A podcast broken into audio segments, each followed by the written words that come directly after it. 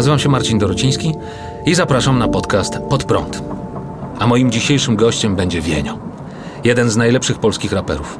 Założyciel legendarnej grupy Molesta Evenement, producent muzyczny, dziennikarz radiowy. Wienio już na mnie czeka, a ja tylko parkuję korsę E i zaczynamy.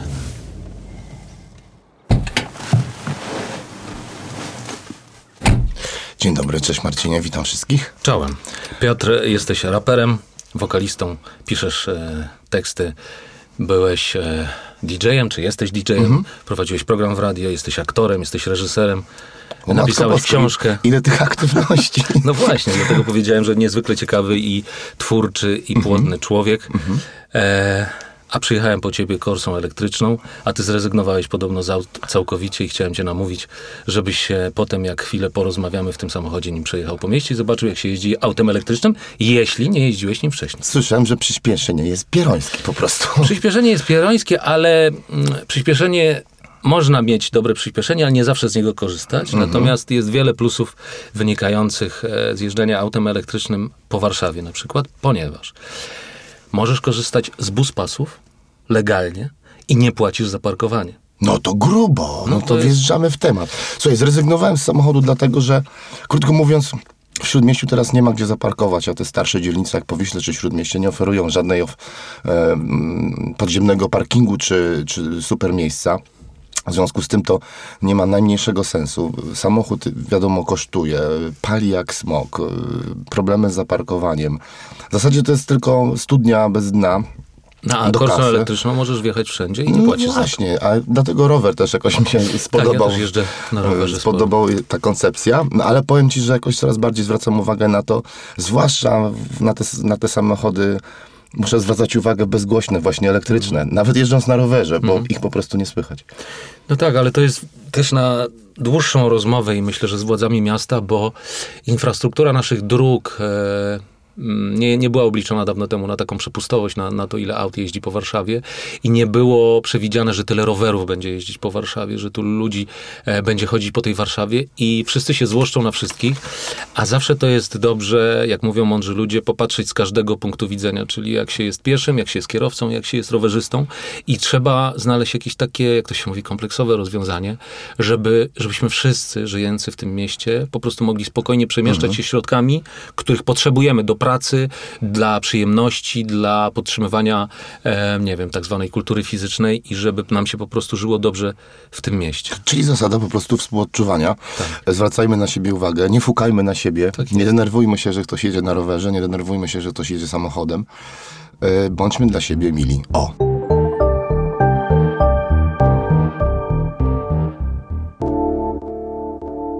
Czy ten rower daje ci właśnie taką odskocznię do zmęczenia fizycznego? To ci daje siłę potem? Wiesz co, tak.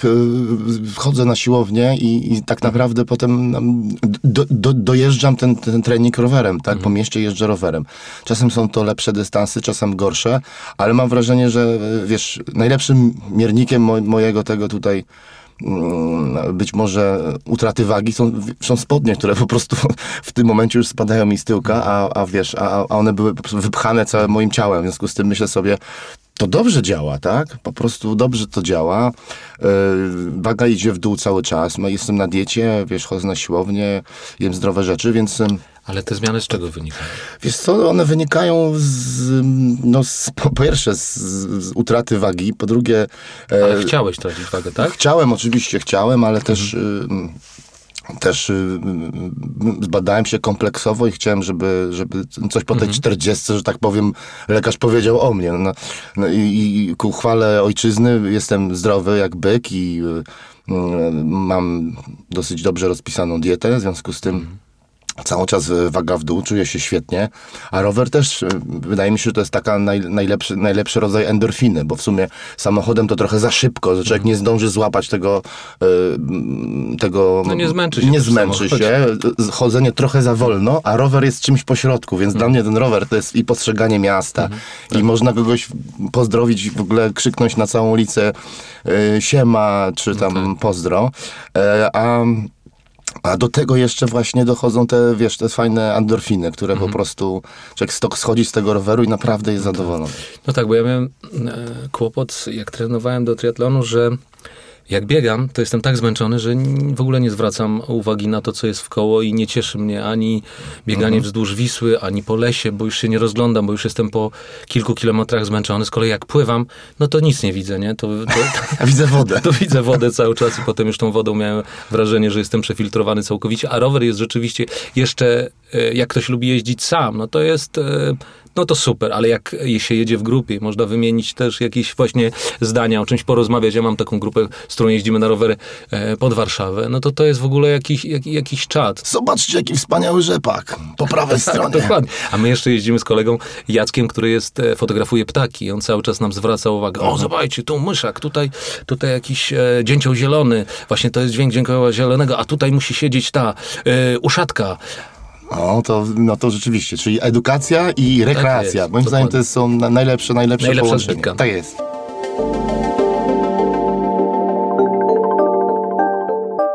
Powiedz mi, mówisz, że zmieniłeś dietę, przestałeś jeść mięso między innymi, tak? Tak. To już trochę trwa. Wiesz co, tak, to moje niejedzenie mięsa mogę podzielić na dwa takie okresy. Ja jestem, wychowany na punk rocku i to środowisko jako pierwsze nawoływało do tego, żeby jednak przestać jeść mięso, bo ani to jest... Ani to nie jest tak zdrowe w nadmiarze, a jest to jakby... dotknięte tym takim najgorszym rodzajem galopującego konsumpcjonizmu, czyli te przemysłowe hodowle, które po prostu raczej polega to na tych bardziej znęcaniu się nad tymi zwierzętami niż na takim być może uboju rytualnym. W związku z tym jakby pamiętam, że to dla mnie to było szokujące. Te wszystkie ziny, te wszystkie ulotki na koncertach, nawoływanie. Szerokim łukiem już wtedy było to niejedzenie mięsa modne. Pamiętam, jeździłem, żeby ponieważ nic nie było można dobrego zjeść, oprócz takich rzeczy, jak można było sobie w sklepie kupić pasztet czeski pieczarkowy. Pamiętam, to był hit. Czeski pasztet pieczarkowy. Do tego buła, kiełki i to były nasze to były nasze taki prowiant, tak. Wtedy śmiano się z ludźmi, którzy nie jedzą mięsa. A pamiętam, że jeździliśmy też całą ekipą, żeby po prostu Hari Krishna chłopaki gotowali dziewczyny za darmo, rozdając jedzenie. To Mami Centrum, więc pamiętam, że to zawsze było takie kulturalne wydarzenie, żeby sobie pojechać i zobaczyć, kto przychodzi. Być może zorientować się, czy ta rzesza tych ludzi jest większa, czy mniejsza, kto przychodzi. Różni ludzie przychodzili, bezdomni, korzystali z tego i normalni ludzie zaciekawieni na zasadzie, spróbuję sobie samosa, czy tam spróbuję sobie ryż z grochem, z kurkumą, czy coś. Więc to zawsze był taki eksperyment. Potem pamiętam, że też właśnie to współczuwanie do zwierząt też mnie jakoś tak ruszyło.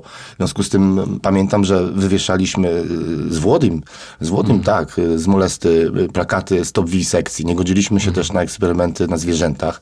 To też rozwieszaliśmy na swojej dzielnicy plakaty własnoręcznie zrobione na przystankach. No violence, ahimsa, poszanowanie wszystkich form życia. Zaprzestańmy eksperymentów na zwierzętach. Potem pamiętam jeszcze atak na cyrk z słoikami, z farbą. Pamiętam, to jest taki nasz chuligański wyczyn, że uwolnijcie te zwierzęta, zostaw tą kozę. O co ci chodzi z tym słoniem? Po co ci ten tygrys, nie? Więc to pamiętam też atak na cyrk. Ale żadne zwierzę nie zostało uszkodzone. Żadne zwierzę nie zostało. Atakowaliśmy głównie pracowników tego cyrku. Nie chcieliśmy, żeby oni tam byli na naszej dzielnicy. Zawsze nas to denerwowało. Ale tak off the record. Potem, Marcin, wpadłem po prostu w taki wir już konsumpcjonizmu. Ja zacząłem, wyszła pierwsza płyta, jakaś taka siłowanie się z sobą, jakaś siłownia, jakiś taki etos właśnie, takiego, rapera być może z podwaliną chuligańską, więc jakoś to tak było. Mimo wszystko myślę, że każdy jakiś taki okres swój przeszedł. I ja wtedy wlazłem, w taki wir konsumpcjonizmu, że generalnie wtedy zacząłem znowu jeść mięso i na potęgę tłukłem to i po prostu ważyłem 105 kilo. Ludzie już nie wierzyli, że można tak wyglądać jak ja. Moja mama była przerażona i mi też nie było wcale do śmiechu, jak nie można było, wiesz, scholić się, żeby zawiązać but. Więc to było też dla mnie tak przerażające. No i nagle w jednym momencie, też po tych kilku latach, wiesz, tylko obżerania się, dwa kotlety jadłem w restauracji, rozumiem, że stawiałem ziemniaczki i surówkę. Pomyślałem, że nie, to jest koniec z tego typu postrzeganiem siebie, postrzeganiem świata. Nie mogę sobie na to pozwolić, że na mnie to jakoś moralnie mnie to obciąża. Więc znowu wkroczyłem na tą ścieżkę prawidłową. No i tak już od 13-14 lat nie jem mięsa. Staram się nie jeść pszenicy i krowiego nabiału. W związku z tym jakby no czuję się świetnie. Spadła mi dosyć mocno waga i powiem ci, że pełna lewitacja jest. No tak, to widać to na twojej twarzy. Widać, że to sprawia ci radość, że to nie jest jakieś ciśnienie na siłę, tylko że to ci po prostu robi dobrze. A myślę, że jak człowiek się czuje ze sobą dobrze, to nie ma po prostu nic lepszego. No, jeśli przecież kiedyś nie jedliśmy tyle mięsa. Kiedyś w dawnych czasach mięso było trudno zdobywalne. Nie mówię o jakichś setki czy tysiące lat temu, gdzie w ogóle trzeba było sobie to mięso upolować. Natomiast w latach 70. czy 80.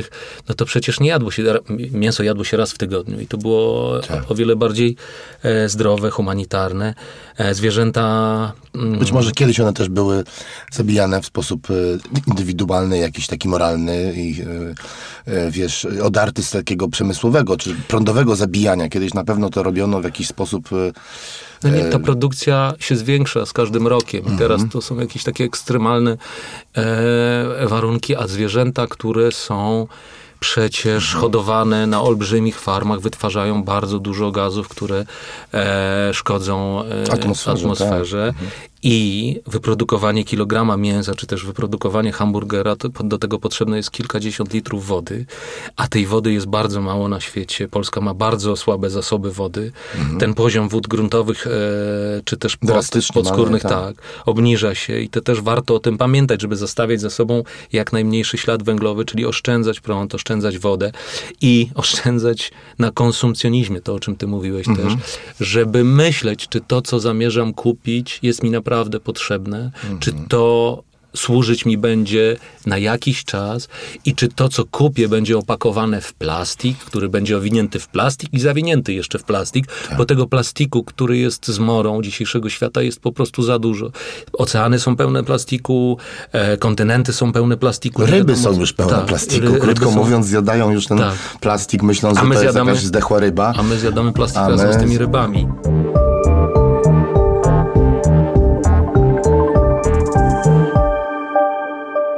Zadaniem takich ludzi jak ty, czy ja, czyli ludzi, którym coś wyszło w życiu i stali się troszkę bardziej znani niż tak zwany normalny obywatel, jest obowiązkiem teraz już mówić o tym, głosić to, jakby powtarzać i nagłaśniać, żeby ludzie zyskali większą świadomość, bo jak traktujemy coś, o czym nie wiemy i nie chcemy tego dotykać, poznawać, to traktujemy to jako złe, jako odległe, coś, co chce nam zrobić krzywdę, a kiedy dowiadujemy się, czytamy na ten temat, oglądamy filmy, słuchamy innych ludzi i poznajemy, okazuje się, że to wcale nie jest przeciwko mnie, tylko to jest coś dobrego dla mnie. I też w młodzieży widzę jakby przyszłość tego narodu i przyszłość ziemi. To młodzież, te ruchy, które się dzieją i to, że młodzi ludzie zyskują świadomość często dużo większą niż dorośli niektórzy i którzy mają odwagę, żeby działać, żeby mówić o czystości planety, o ratowaniu lasów, które rosły przez setki czy tysiące lat, a których nie da się zalesić drzewem w przeciągu 10 czy 20, tak różnorodnym, który był przez wiele lat. Dlatego my to mówimy dla tych wszystkich młodych ludzi, żeby walczyli o swoje, bo przez to, że teraz byłem też jurorem w festiwalu Docs Against Gravity, zobaczyłem wiele mądrych filmów mówiących na temat ochrony środowiska i tam padło takie zdanie, że kiedyś planowano wszystko do 7. pokolenia kolejnego. A teraz mam wrażenie, że ci, którzy rządzą światem, ci, którzy rządzą nami, myślą tylko o sobie, że po nas może się zdarzyć wszystko, a tutaj, przyszłość nas nie interesuje. Tak, zawsze greedy people, czyli ludzie chciwi, którzy chcieli więcej i więcej. Z tego, przypominam, wychodziło mnóstwo wojen. Imperializm też się, wiesz, bardzo mocno stygmatyzował całą planetę. I, no i zawsze to jest powód do tego, że ta krótkowzroczność po prostu jest przerażająca.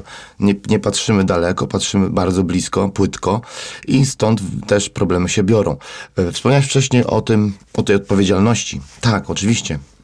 Ja z taką samą odpowiedzialnością traktuję swoją muzykę i chcę, żeby ona też miała przekaz. I myślę, że całe życie próbuję do tej muzyki wkładać przekaz, bo myślę sobie dokładnie tak jak ty, że jeśli ktoś kupuje tą płytę, słucha mnie, darzy mnie szacunkiem, no to ja powinienem też w pewien sposób go obdarzyć jakąś swoją złotą myślą, jakimś przemyśleniem, nie jakąś pierdołą, tylko rzeczywiście jakąś odważną tezą, żebyśmy mogli wszyscy sobie na przykład nawet o czymś porozmawiać na tym koncercie. Chciałbym, żeby ludzie się zastanawiali, słuchając mojej muzyki, słuchając moich tekstów i no, próbuję to robić. Wiem, że to się dzisiaj czyta być może mniej komercyjnie czy popularnie, jak po prostu teksty po prostu zrymowane czy opowiadające o życiu rapera. No tak więc tak, to jest bardzo, bardzo ważne, żeby ludzie tak zwani, znani, inspirowali następnych i kolejnych. Jest to szalenie ważne, żeby w ogóle ta informacja nie przechodziła jako fake news po Facebookach, po mediach społecznościowych, tylko uwiarygodniona jakąś postacią, jakimś człowiekiem, jakimś ważnym człowiekiem dla kogoś, miała tą nośność postaci zrozumienia.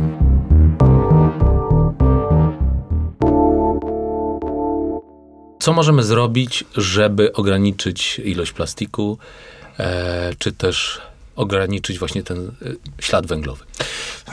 No, chyba każdą zmianę należy zaczynać od siebie. Jeśli zaczniemy kupować warzywa, nie wkładając każdego warzywa do jednej siatki, użyjemy po prostu tego plastiku lub tradycyjnej cebulówki, siatki cebulówki warzywnej tak zwanej. Czy będziemy, no, generalnie nie gromadzić w domu bezsensownego plastiku. Postaramy się nie kupować napojów w plastikowych butelkach i albo pić kranówkę, albo pić w szklanych naczyniach, albo wielokrotnego użytku do chemii gospodarczej kupować rzeczy. Bardzo dużo firm już teraz to proponuje. Zatem zaczniemy tą zmianę od siebie, a to jest moim zdaniem już wielki sukces. Zawsze wtedy można metodą inspiracji zaprosić do tego znajomych, żeby tak robili, swoich przyjaciół i ta inicjatywa się rozszerza. Jak wrzucony kamień do wody z kręgami, które się rozchodzą po wodzie. I chyba to jest taki pomysł. Ja bym więcej wymagał od producentów plastiku, żeby, jeśli już produkują ten plastik, a są takie firmy, to żeby starały się w jak największej, jeśli nie uda się w 100%, to być odpowiedzialnymi za to, żeby ten plastik właśnie odbierać i go recyklingować, przetwarzać go. Wiadomo, że plastiku nie da się przetwarzać w nieskończoność, ale przetworzyć go tyle razy, ile to tylko jest możliwe i w niedługiej przyszłości po prostu od tego plastiku odchodzić. A tak jak mówisz, to co możemy robić i czym zaświadczać zmiany w swoim życiu, to swoim postępowaniem. Ja piję kranówkę i my w domu pijemy kranówkę. Ta woda w Warszawie jest naprawdę niezła. Wszędzie, gdzie idę, to biorę ze sobą tę samą butelkę i ją napełniam. Czy idę na siłownię, czy też właśnie idę na rower, to napełniam kranówką. Ale też zaczęliśmy prosić od kilku lat już w produkcjach filmowych, w których biorę udział, żeby naczynia w cateringu albo były wyprodukowane z biodegradowalnych materiałów, albo żeby po prostu były to, tak jak widziałem w kilku miejscach na świecie, były to normalne takie naczynia gliniane, które mamy wszyscy w domu, zwykłe talerze, czy to na zupę, czy też na drugie danie, ceramiczne, tak jest, i zwykłe metalowe sztućce, które po skończeniu posiłku, resztki, które są do kompostu, to co się nie zje do śmieci, talerz do wody, sztućce do drugiego pojemnika, to się wszystko w zmywarce wypierze i będzie do kolejnego użytku i wody zmarnujemy mniej i plastiku nie zmarnujemy w ogóle, nie zużyjemy. I na początku patrzono na mnie jak na dziwaka, dlaczego, po co to, ale potem im większą świadomość i większy zasięg to zdobywało, to jakby kolejne produkcje nie miały z tym problemu. Podobnie jest, jak już mówiliśmy właśnie o ludziach, którzy nie jedzą mięsa. Kiedyś stosunek w ekipie filmowej był, myślę, kilka osób na kilkadziesiąt, a teraz niemalże jest to połowa ludzi nie je mięsa, więc kucharze, ostatnio mieliśmy przy Eryniach Jarka, wspaniałego kucharza, który po prostu takie rzeczy czarował do jedzenia, że nawet ci, którzy jedzą mięso, jedli te potrawy bez mięsa. No tak, tutaj chyba tej zmiany nie należy się bać. Zawsze mówię i zawsze używam takiego argumentu, no na polskim talerzu buraki, mielone ziemniaki, kto wygrał? No my, 2-1. W związku z tym nie należy się tego bać. Na polskich stołach, z tego co widzę, jest zawsze jakieś jedno mięso, ale 3 lub 4 rzeczy, które się fasolka, czy sałatka, czy mamy ziemniaczki, czy mamy buraczki, prawda? Dużo więcej jest tego. A żeby zachować homeostazę, czyli stan taki, w którym nie chorujemy, nasz organizm ma wszystko, co potrzebuje do tego, żeby się bronić przed wszystkimi chorobami. To jest właśnie ten bilans, który dają nam rośliny i warzywa. Mam wrażenie, że mięso już dzisiaj, po tych wszystkich badaniach, udowadniają naukowcy, że jest i rakotwórcze, i nawalone chemią, i zakwasza organizm. Więc tych argumentów jest gro za tym, żeby jednak zrezygnować z tego. Białko roślinne, coraz bardziej popularne. Dostałem ostatnio paczkę, słuchaj, na siłownię, wiesz, plant białko i wiesz, roślinne. Także już widzę, tak, że... najsilniejszy człowiek na świecie jest weganinem. Tak, więc dzwonił do mnie nawet jeszcze jakiś ostatnio... Lewis Hamilton, on też jest weganinem, dzwonił do ciebie. Tak, nie, ale dzwonił do mnie jakiś sędzia, kulturysta, który chce założyć brand związany z białkiem roślinnym i żeby móc produkować i z hempu. Czy ja mogę go skierować do firmy, która może mu to białko roślinne dostarczać z marihuany? Tak, oczywiście.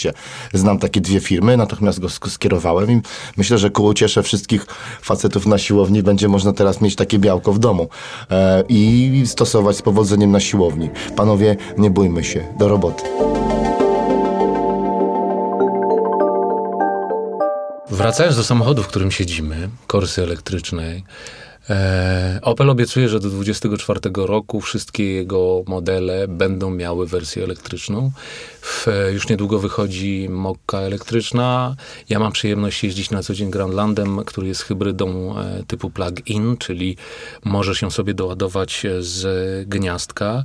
Oczywiście, że wyprodukowanie takich samochodów jest także obciążające dla środowiska, ale przewaga samochodów elektrycznych, tych, które mogą poruszać się po mieście, szczególnie na prądzie, jest taka, że nie emitują żadnych gazów obciążających atmosferę w mieście. Tym samym przyczyniają się do tego, że smog jest po prostu mniejszy. Dlatego jeśli w ogóle nie jest ci potrzebny samochód, to nie będę cię na siłę namawiał, ale jeśli samochód czasem jest ci potrzebny i pokonujesz większe dystanse, to chciałbym, żebyś sprawdził tę Korsę elektryczną, bo tak jak powiedziałem, ma swoje plusy. Możesz przemieszczać się szybciej, bo pojedziesz buspasem i zaparkujesz za darmo, bo samochody z zieloną tablicą, za nie płaci się za parkowanie, a oprócz tego jest cicha, zwrotna, bardzo dobrze się ją parkuje i bardzo fajnie przyspieszy. No to idealna oferta dla mnie, nie ma to tamto. W tym centrum to tam zaświecił tą zieloną rejestracją, tak ci powiem, Marcinie. No ale słuchaj, tak jak rozmawiasz o tych samochodach, to rzeczywiście tak jakoś teraz do mojej głowy przyszła myśl, że ludzie teraz kupują również mieszkania, chcą mieszkać, chcą na ogół zaparkować w swoim garażu ten samochód. Myślę, że to jest świetna okazja, żeby również deweloperów zaprosić do tej akcji i powinni produkować miejsca garażowe natychmiast już na wyraźne polecenie lub standardowo gniazdka, żeby móc ładować samochody. Myślę, że ten duet Opel plus na przykład deweloper to jest świetna sytuacja, żeby ludzi zachęcić. Mogą być nawet od razu związane z tym na przykład w ogóle pewne zniżki, pewne jakieś udogodnienia dla tych ludzi za to, że właśnie podjęli taką decyzję, więc no to jest też fajny temat. No tak, najlepiej byłoby, gdyby takie mieszkania, czy też duże budynki były budowane w sposób taki, że na przykład na dachu jest posadzony taki mini las, czyli są jakieś krzewy albo drzewa, że tam mogą... Sałateczkę sobie zrobić że tam mogą żyć pszczoły, a oprócz tego, że tam jest fotowoltaika i że ten prąd na ładowanie samochodu jest jeszcze tańszy, a w garażu jest zamontowany wallbox, dzięki któremu zatankujemy prądem, czyli naładujemy samochód o wiele szybciej. Tak, to byłoby życie idealne. Moim ideałem jest w ogóle coś takiego, że samochód jest wyprodukowany ze środków w ogóle biodegradowalnych, czyli że samochód może się rozłożyć, że ma na tyle paneli słonecznych, że nie potrzebuje żadnego ładowania elektrycznego, czyli nie potrzebuje w ogóle węgla i porusza się po prostu poprzez energię słoneczną lub też montowane w drogach jakieś magnesy albo taśmy ładujące i to byłoby, mam nadzieję, tego, że jeszcze zderzaki z magnesami, żeby nie móc się w ogóle zderzyć i wytwarzające woń samochody. Także na przykład przejeżdża koło ciebie taki Opel. O, Marcin, ładnie pachnie. Jezu, jak kwiatuszkami zapachem fiołki, czy rozumiesz ten? Gerbery. Czuję go.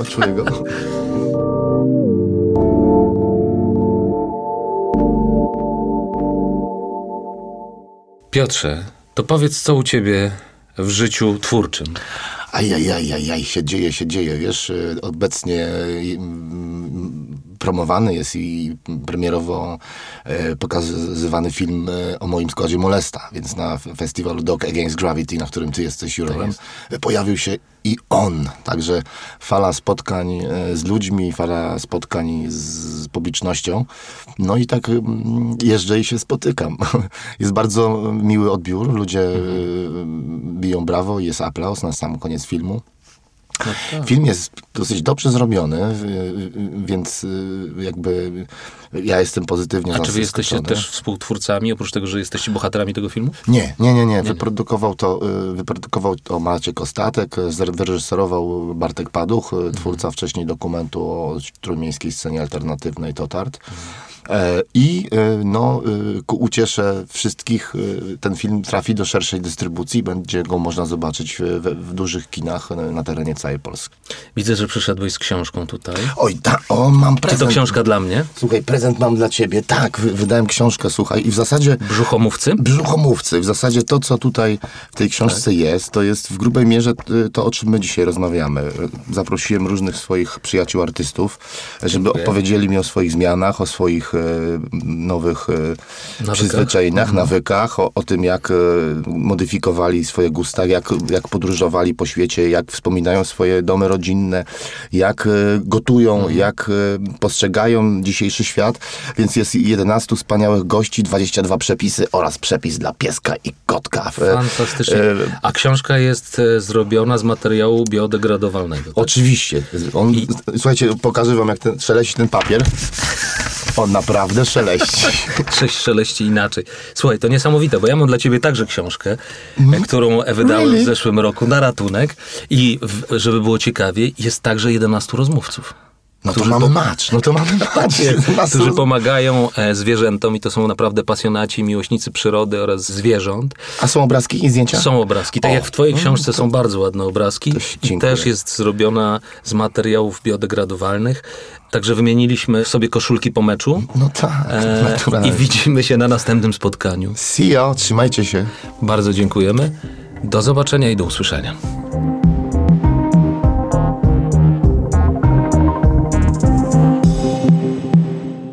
Naszą dzisiejszą rozmowę napędzał Opel. Dziękuję, że byliście z nami. W przyszłym tygodniu zapraszam na spotkanie z Marcinem Korolcem, który jako prezes Fundacji Promocji Pojazdów Elektrycznych przybliży nam technologię związaną z nadchodzącą rewolucją w motoryzacji. Do usłyszenia.